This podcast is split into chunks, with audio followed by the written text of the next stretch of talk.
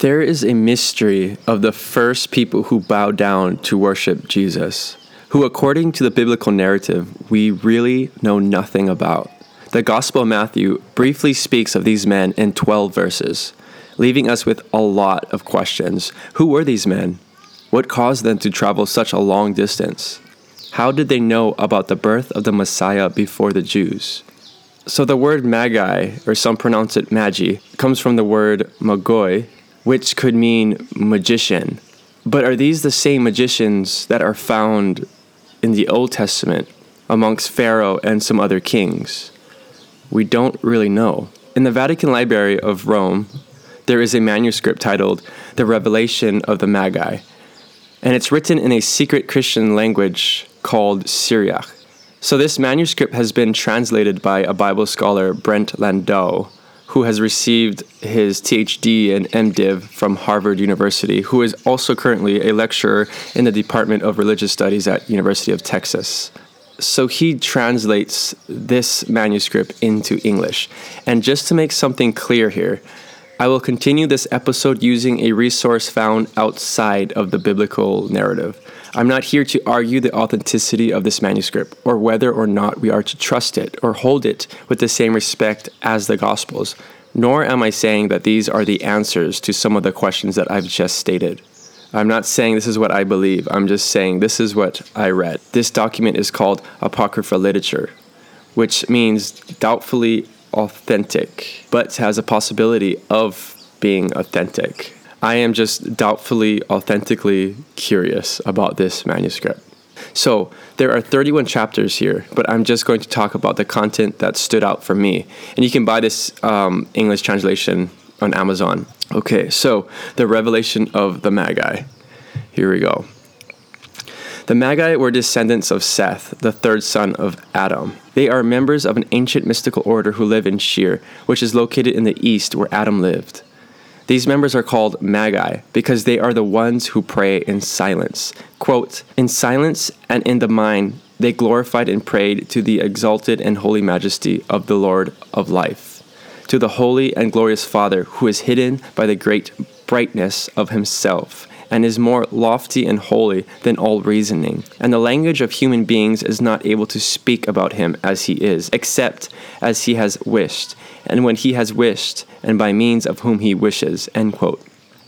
Through thousands of years, this mystical order held on to a prophecy from Seth, which is, quote, a star of indescribable brightness will someday appear, heralding the birth of God in human form, end quote.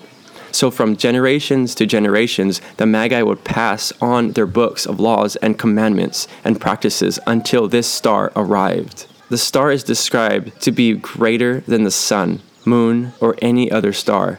And just like how the moon shines during the day, that is how our sun will appear when the star arrives. Oh, and by the way, the star that would appear to them would be the same star that hovered over the tree of life in the Garden of Eden.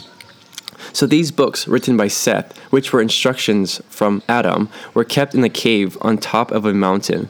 And every month, these mystics would do the same practice. It would start on the 25th day of each month. They would purify themselves in a spring. Then, the first day of the next month, they start their hike up the mountain where a cave containing Seth's books, revelations, and treasures await them. Upon arrival to the cave, they bow on their knees and stretch their hands to the sky and pray in silence. After a couple days of silent prayer, they finally enter the cave and recite Seth's revelation. So, this is what they would do month after month after month after month until this bright star would appear. And of course, the star appears. So, the 25th day of a certain month, a little over a couple thousand years ago, the Magi were gathering to wash in the spring of purif- purification, and suddenly the indescribable bright star appears over the water. So they are shocked and excited that the star that this mystical sect of people have been waiting for for generations has finally arrived. And they continue their practice in purification in the spring, and then they hike up the mountain towards the cave. The star stood in front of the cave, and in silence the Magi fell to their knees outstretched their hands to the heavens and prayed in silence. But at the same time, the Magi were terrified, but the star comforted them and told the Magi to follow it into the cave. In the cave, the star transformed into a, quote, small, humble, and unworthy human, because indeed the inhabitants of the world cannot bear to see the glory of the only Son of the Father of the Majesty, unless it appears for them in a form of their world, end quote. And the star that transformed into human form explains the redemption that the that would take place by dying on the cross. Quote, I will perfect the love of the Father, even unto death of a cross. For the sake of the salvation, I will descend to raise them up with me in love and indescribable peace, if they shall believe in me without doubt, and give thanks and glorify through me the Father of the glorious majesty, who sent me for their salvation. And I love them, that they may not perish by the error in which they have persisted. End quote. So the star in human form explains that he can be in multiple places at once and shifts into whatever form that he desires.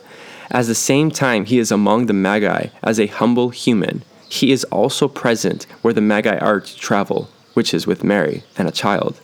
Quote, I am there and with the majesty of my Father, and I am everywhere, because I am a ray of light, whose light has shone in this world from the majesty of my Father, who has sent me to fulfill everything that was spoken about me in the entire world and in every land by unspeakable mysteries, and to accomplish the commandment of my glorious Father.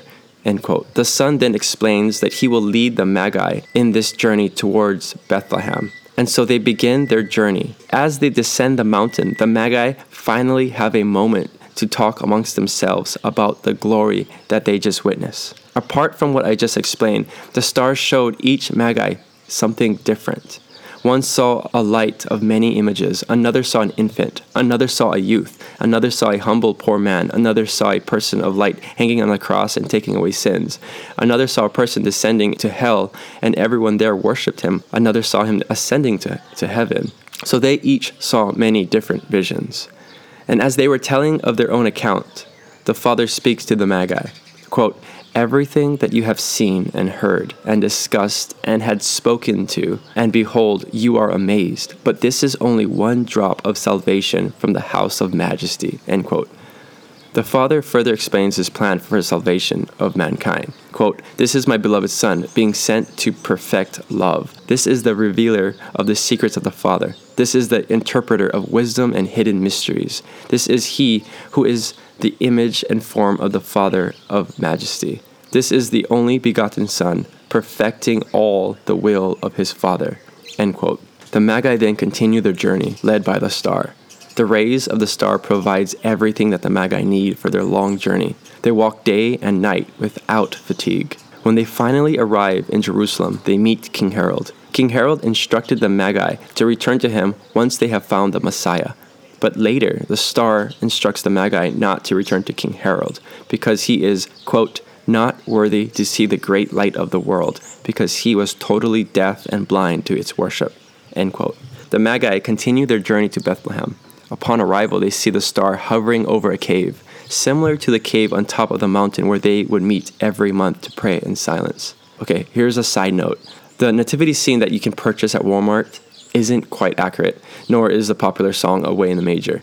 The Gospel of Luke describes Jesus being laid in a manger, and many scholars believe that the manger wasn't a shelter with a straw like roof.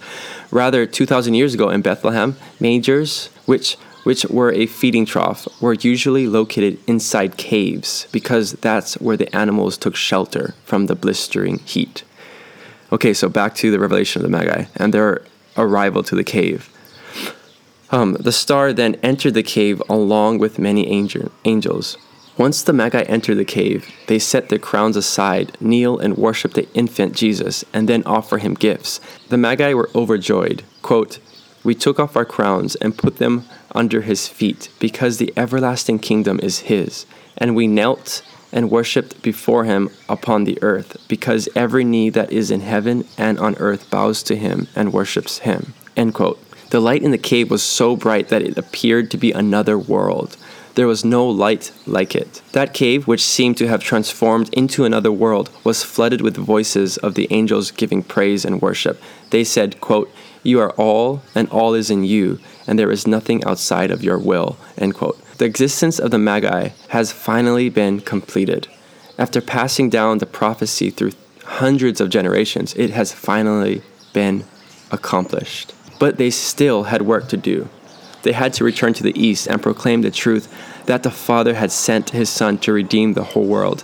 Just prior to this, the Magi were told to expect a day where there will be a great earthquake and the sun will darken. That day the dead will begin to rise, and that the plan of which the Messiah was born to do had been fulfilled. As the Magi exits the cave and begins their journey back to Shir, Mary notices that the star departs from the cave, and she is concerned that they are taking it away from her. But the Magi explain to Mary that the child cannot be taken away from anyone, that it goes with them back to the east and also remains with her. And at the same time, it is made available to the whole world in all generations. At that knowledge, Mary rejoices and is blessed. And then the Magi begin their journey back to their town, which the star leads. Again, the star provides them with everything that they need. During this time, the Magi worships the star, and the star gives each of them different visions along the way. Upon arrival back to their hometown, they discover an overflow of provision, and immediately the Magi begin to share about their experience to everyone. The people there begin to see visions, many similar to the ones that the Magi have also seen. After a few decades, the Magi and the people of Shir welcome in a visitor, which is the Apostle Thomas. They are full of joy and they exchange stories of the Christ. Apostle Thomas later baptizes the Magi. At that time, a bright child appears to them and they share communion together. And then the child ascends back to heaven. The Magi then spend the rest of their lives preaching of the faith of the truth of our Lord Jesus Christ and performing many miracles along the way. And that's the end of the revelation of the Magi. So, is this a myth, a fictitious literature, or could there be some truth to it? I guess now we are left with more questions than we started with.